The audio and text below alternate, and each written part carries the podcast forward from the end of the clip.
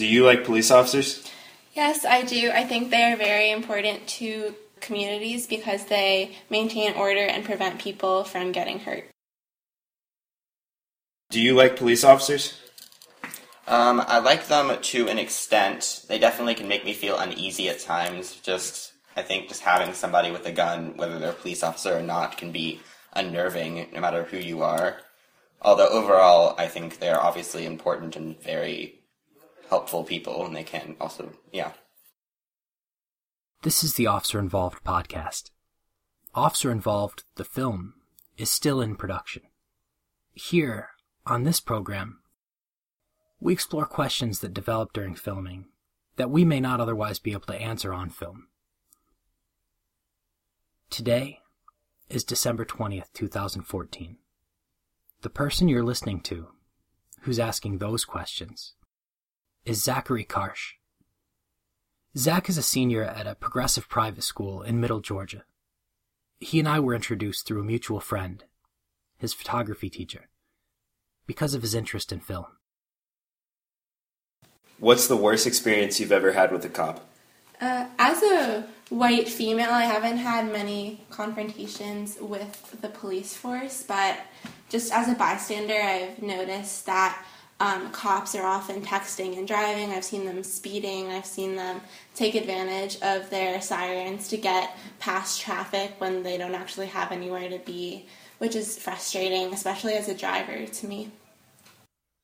A few weeks ago, he set out to interview some of his friends about their feelings around and experiences with police officers.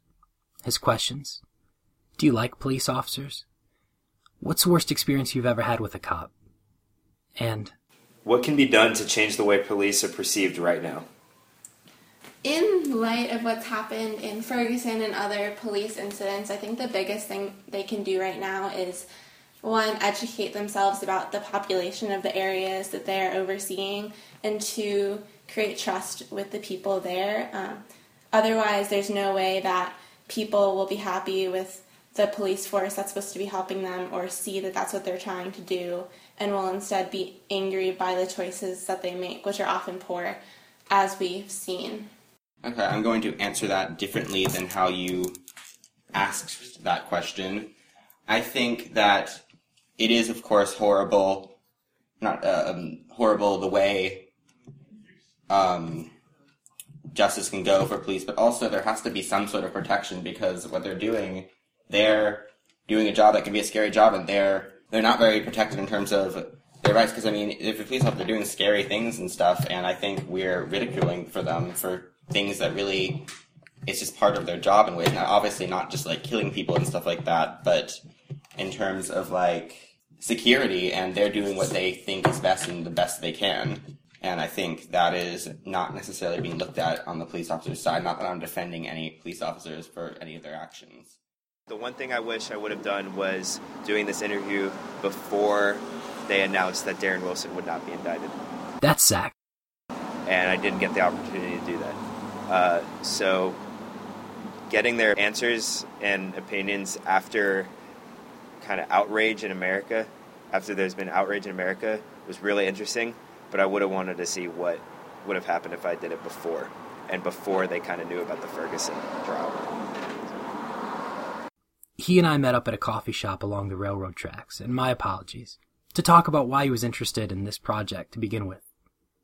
There's been a lot of a lot of events going on in America, uh, Ferguson, Eric Garner in New York, um, and it is if one of the biggest, if not the biggest thing happening in America right now. Um, I have a strong opinion on the events um, and what happened, and I want to do something about it. I want to do something to educate others about it, and not just those events, but about police in general. Was it hard to find people to interview? Uh, it was very hard to find people to interview. I asked several people, and people were either uncomfortable talking about the subject, uncomfortable just being put on the spot and being interviewed, or um, were kind of afraid that they were going to say the wrong thing. Why do you think that is? Uh, I think I conducted the interviews a little more than a week after they decided to not indict Officer Darren Wilson and Fer- Ferguson. Um, so when that came out, a lot of people had strong beliefs and strong opinions on uh, about the subject.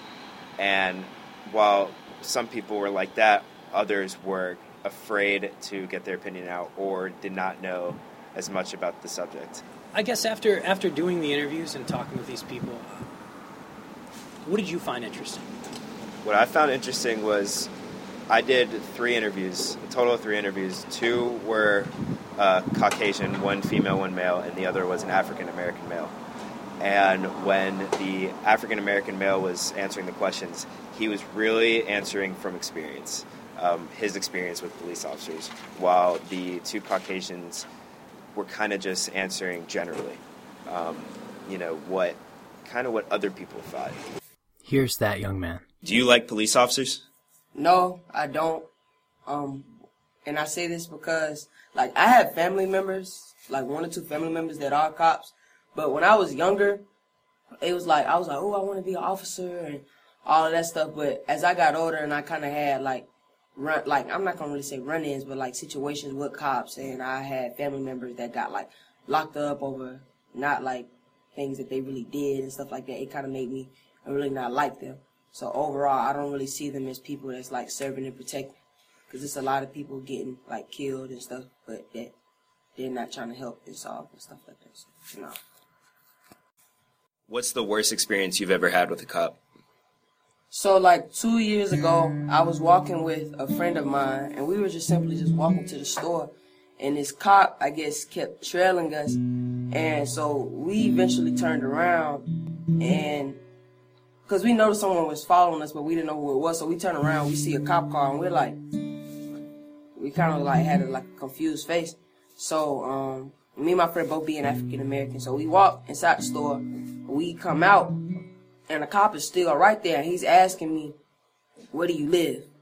And where I live in my neighborhood is like a, a predominantly white neighborhood. So when I told him where I live, he was like, "Well, are you sure you live there?" And I was like, "How you gonna like tell me if I'm sure I live there?" So my friend and I, when we ended up walking to the gate, um, I got in the gate or whatever, and but the cop was still behind us. I guess trying to make sure that we actually lived there.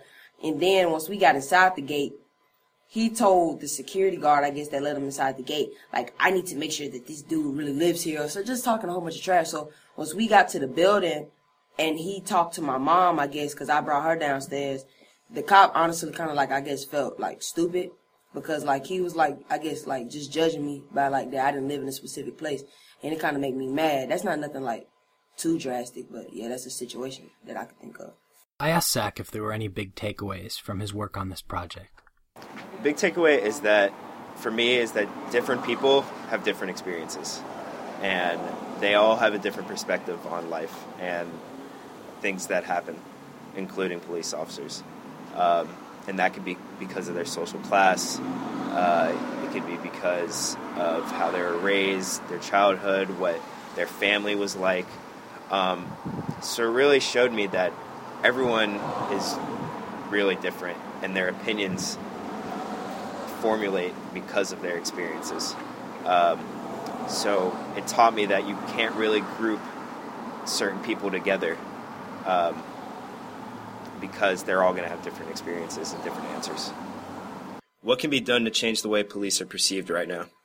If police officers were to, I guess, just stop trying to get an arrest like all the time, like because I have um because with family members, I was I'm told I was told that police officers they kind of get their check, I guess, based on how many arrests they get over a certain time, and I feel like if cops were so focused on just getting an arrest for any little thing, I feel like people wouldn't think about them as negatively. And plus, if they like, because it's a lot of cops that are dirty, that like, since they're not getting like money, that I guess that like, you know, they want, they try to do other things. I, basically, I feel like if they weren't, if some cops weren't so, like if the system wasn't so corrupt, I feel like people would, I guess, respect them more. Today's topic on the Officer Involved podcast Where do we go from here?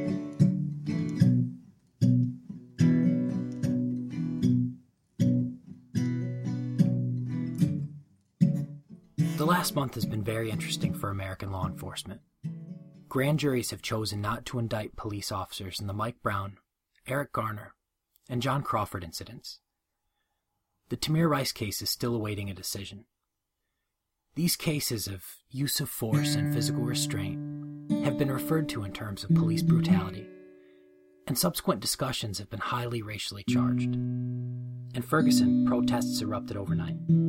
Businesses were burned down, leading to millions of dollars in damages. In fact, protests erupted across the country New York, Oakland, Atlanta. The list goes on and continues with demonstrations now occurring every day, from school walkouts to citizen die ins. A die in is a sort of a nonviolent protest where a group of people lay down on the ground for a period of time. A tactic often used by human rights and peace activists, this demonstration evokes the idea of mass killing or mass casualties. Die ins have occurred at shopping centers, on overpasses, and in top colleges from Boston College to Emory University. In the last month, we've seen outward distrust of police officers and the entire justice system, for that matter.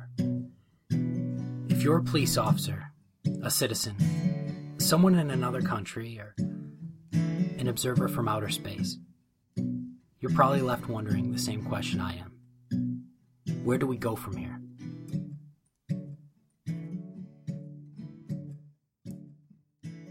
One of the first officers I spoke to about this topic was Todd.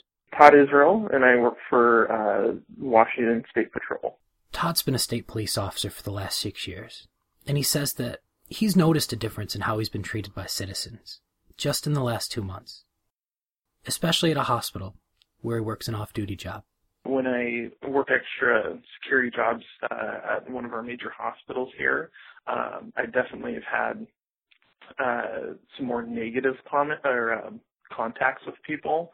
Um, everything from you know people walking by throwing their hands up and saying hands up, don't shoot, um, to just you know just typical nasty comments. So um, whereas you'd see that you know every once in a while in the past, but it definitely has. Uh, I've seen it more often in the last few months for sure. He says that he's also noticed bigger departments around the country working hard to promote positive interactions that police are having with their citizens. Todd told me that he's hopeful because of situations like a recent citizen who called in and commended an officer. Because this officer was nice enough to change their tire and stuff like that. I personally think um, departments should be doing that more. And because the only exposure the general public has to us is what the news gives or our personal contacts with them.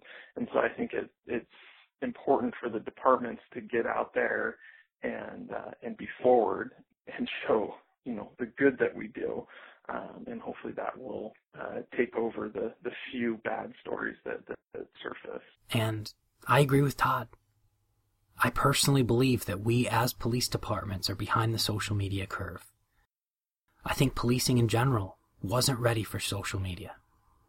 When millions of voices can tell you what they think of an issue, or organize to affect change in real time. We're left on the back end responding and providing information.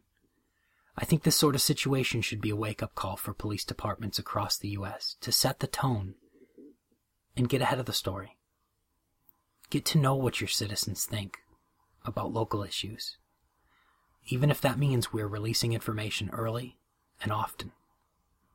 It's about time. And Todd said that despite bad press, despite bad situations. He recently had an experience that showed how much of a difference police officers can make. Just when I was sitting in a jury trial a week ago, and these uh, jurors during uh, jury selection were saying uh, things that had happened uh, that stuck with them were, were just simple things that police officers had done. Uh, from, like I said, changing the tires or just letting them know about a brake light that was out. This, these just simple little things that we do a million times throughout our career and don't really think much of. They stick with the people. He said one more thing that sums up about what eight other police officers who I spoke with said to me. I'll let Todd say it, where he sees us going from here body cameras or dash cameras. In order to answer this question of where do we go from here from different angles, I reached out to two people, both of whom I have profound respect for. Each is a well known voice on her side of the table. One, an outspoken speaker and instructor, and the other, a researcher and professor. I had a difficult time deciding who to share first. So I flipped a coin. My name is Sergeant Betsy Smith. I have been in law enforcement as a dispatcher from 1976 until 1980, and then in 1980 I became a police officer. I retired in 2009 after 29 years.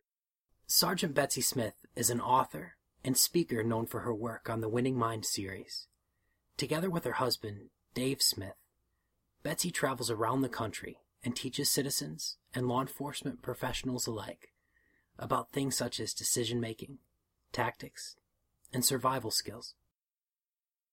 She says that in a 30 year career, she's seen a lot of transition and growth in the field of policing, but that what we're seeing now is, frankly, it's a bit of a throwback to before I was a police officer back in the 60s and 70s when I was a young person, um, watching what was going on in our nation and the attitudes toward uh, law enforcement, toward the justice system. Uh, this is a very, very difficult time for law enforcement. I asked Sergeant Smith, in her 30 years of experience, had she ever seen such unrest for a grand jury's decision?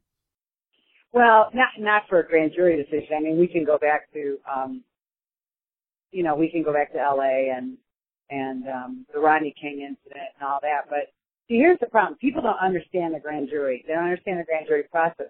They think, you know, you, you've seen it called in the Mike Brown case, you know, the secret um, proceeding and blah blah blah. Nobody understands the history of it. That it was implemented to protect the accused people also don't understand that a pro- what a prosecutor's job is. They, they, they view prosecutors as pro police. They're actually they're pro justice. Their their job is to find out if um, you know the case before them is a good enough case to proceed.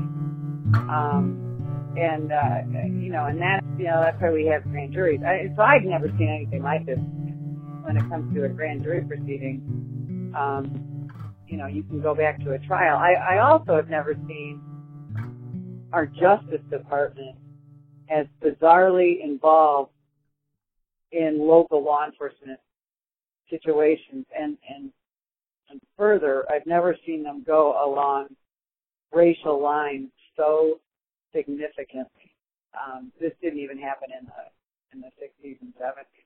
Until very recently, she says, American police officers have had the support of their communities, but recent cases present a challenge to police officers and how they do their jobs. We have in the last uh, 10 or 15 years or more, law enforcement has really enjoyed, really since 9-11-01, we've enjoyed the support of most of our citizens. Now what we're seeing is, if you will, a call to revolution by young people who believe that there's a situation uh, with law enforcement that frankly doesn't exist. Partially to blame are, um, you know, the the young people themselves, but really more to blame, I think, are the media. Plus, we have uh, social media. You can say whatever you want on Twitter and Facebook. I think what we're seeing is the, the facts don't matter. I asked what type of changes she sees on the horizon for police officers stricter use of force policies, potentially very dangerous policies. Um, I think that we're going to unfortunately see a lot of frustration by police officers, and, and I think you're going to see some difficulty in recruiting quality, educated young people to this profession, which is just going to perpetuate the perceived problem. I'm not sure if I was a young person as well. If I would I want to go into this profession where I'm perceived as as a, a brutal um, thug who just wants to run around and randomly kill black people and beat people up. We talked about what she was hopeful for in the future of policing.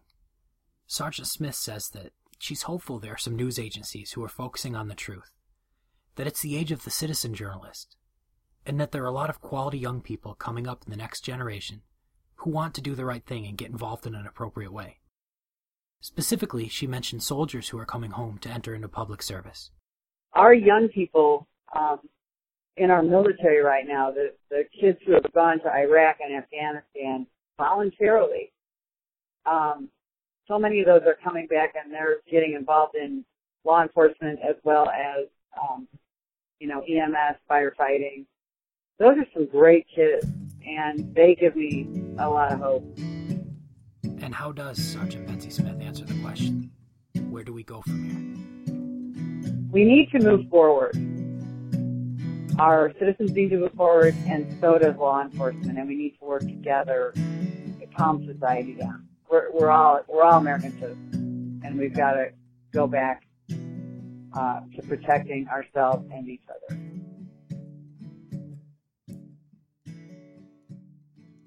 My name is Jayne Seminare Docherty, and I am the program director and a professor at the Center for Justice and Peace Building at Eastern Mennonite University. I just want to add here that long before I was a police officer, I had been in touch with Professor Docherty about her work and study of the Waco negotiations. For those who don't know about Waco or the Branch Davidians, I'll sum it up like this. It's actually really complicated, but in 1993, a religious compound in Waco, Texas, inhabited by a group suspected of possessing illegal weapons, was raided by agents of the federal government who, at the time, had warrants. The 51 day standoff that followed resulted in several agents being killed. Toward the end of the standoff, the complex caught fire. Within that fire, some 76 people perished.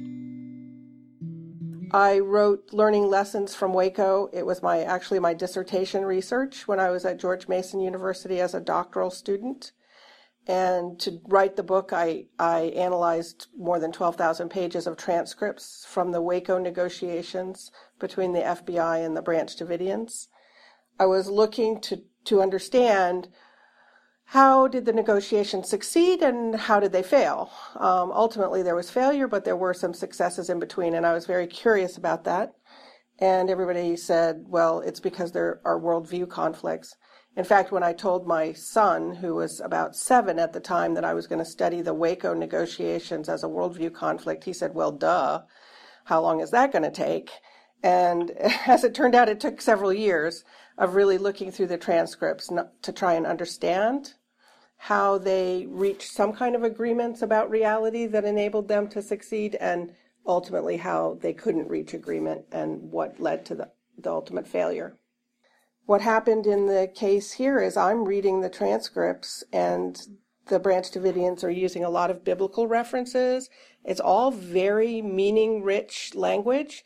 And then I also had the logs from the hostage negotiators team, and they would literally summarize hours of conversation with the phrase Bible babble. And, and so all that meaning that the Branch Davidians were trying to communicate was meaningless to the law enforcement. Several years ago, when I was in grad school, Jayne's book, Learning Lessons from Waco, became a very important part of how I understood the concept of worldview. Worldview is sort of a concept for how we see the world.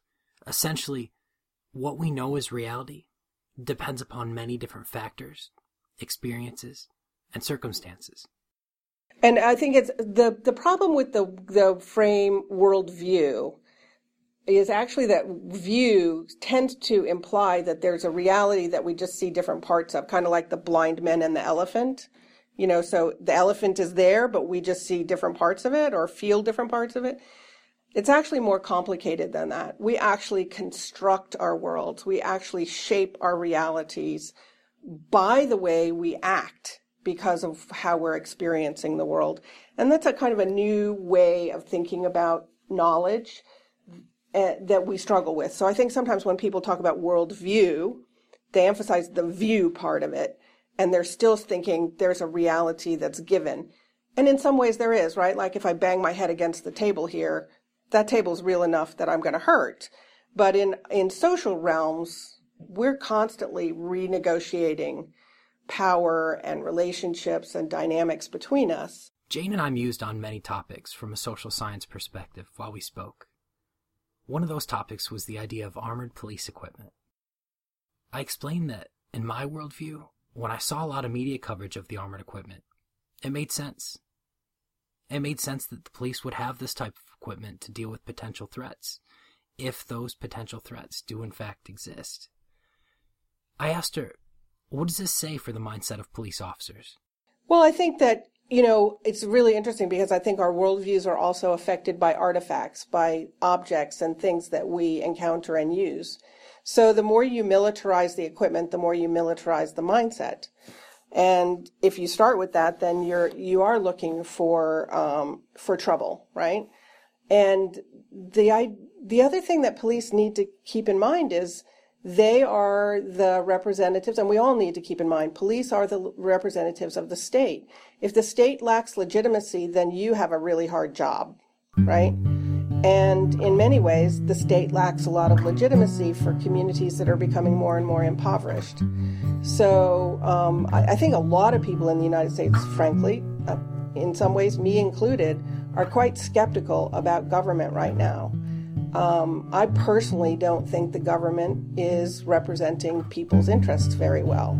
Period. I mean, just in maybe locally, I have some some faith in my own community government, but above that, it's a little hard to see because of the influence of big money and corporations. That the the state really represents us or cares about us in many ways. Um, and so, if that's the climate that we're living in, if people are saying, look, that state exists, but it's not legitimate, and you as a police officer are representing the state, you start one step back in terms of your authority. And then if you bring in military equipment and present yourself as very militarized, that simply reinforces the narrative of the state as actually against us. Reinforcing the narrative of the state against us. That's a hard pill to swallow because I know many police officers who do have distrust for the government. I found it to be an interesting perspective to hear that police could be thought of as representatives of the state. We know that they are, but we don't think of it that way. She said that she thought it would be interesting to put on some of this equipment and walk around for a while and see how the gear actually affects how you see the world. I told her that I've had the responsibility of being put on a standby riot team.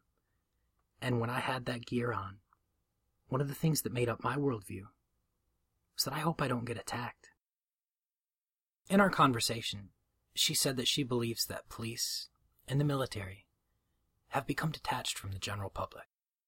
Police are professionals, but keeping order and making functional communities is a joint project of citizens and police together it's not something we've outsourced to to you all. We all have to take responsibility for it.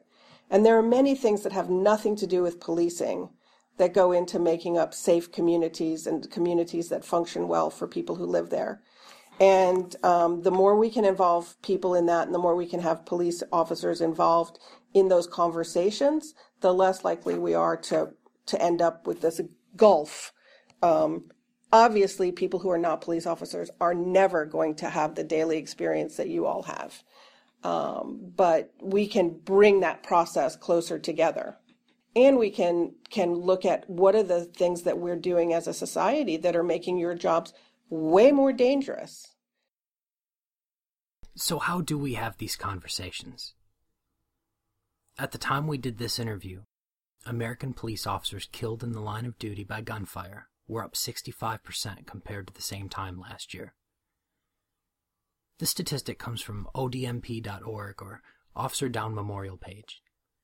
I asked Jayne, how do we integrate this information into the conversation when mainstream sources don't seem to be focusing on it?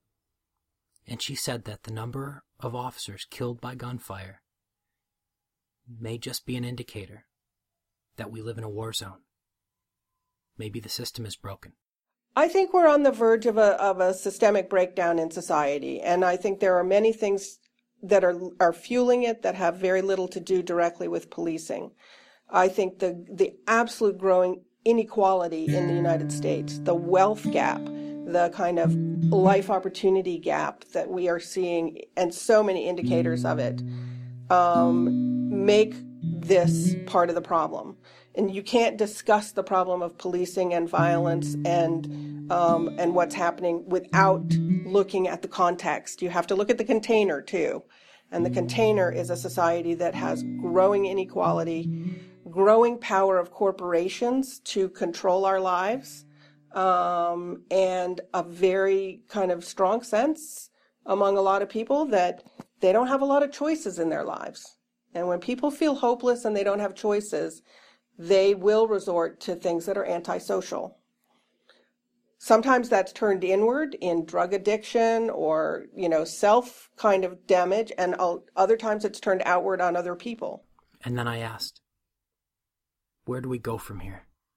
Well, I, I, know where I'd like to see us go, and I, I, think it's something that we're talking about with our program kind of where do we begin to have conversations. And I think um, rather than say the conversation is only about um, policing, to say policing is conversations about policing and about um, deaths um, at the hands of police officers, we should reframe that as violence between police and civilians. Like, so there's an increase on both sides rather than taking sides, we should say, okay, so the problem is there's an increase in violence between police officers and citizens going both directions. What is that telling us about our society? And um, so I think that's the first question. And what we have to do is find um, ways to have conversations, meaningful conversations about that. I think some some really facilitated dialogue processes between people like you and people in, in the policing community who are ready to talk with citizens to say, why are we seeing this? What's the problem? How do we engage this? That was Jayne Docherty.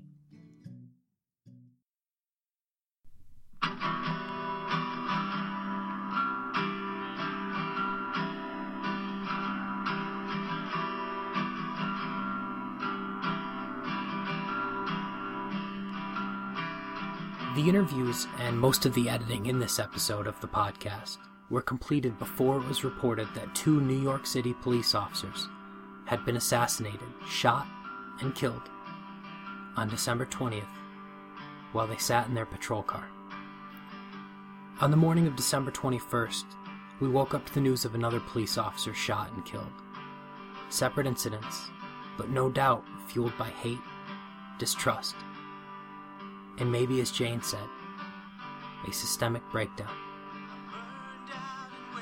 I'm thankful that I was able to bring all of these voices together in this episode to honestly speak about where we go from here. Thank you to Zach Karsh and his friends, Todd Israel, Sergeant Betsy Smith, and Professor Jayne Docherty for their contributions to this episode. Thank you also to Officer Brian Sharp for allowing us to go out on this song.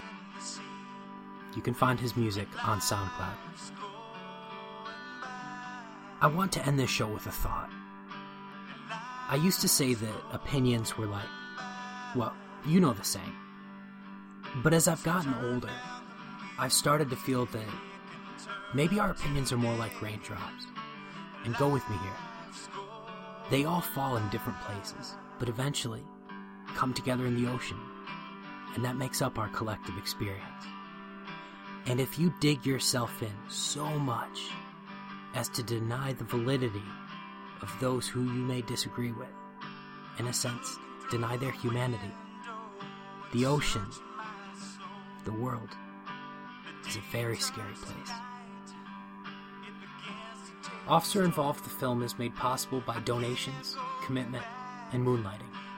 If you'd like to make a tax deductible contribution or just check out our progress, please visit officerinvolved.org. That's officerinvolved.org.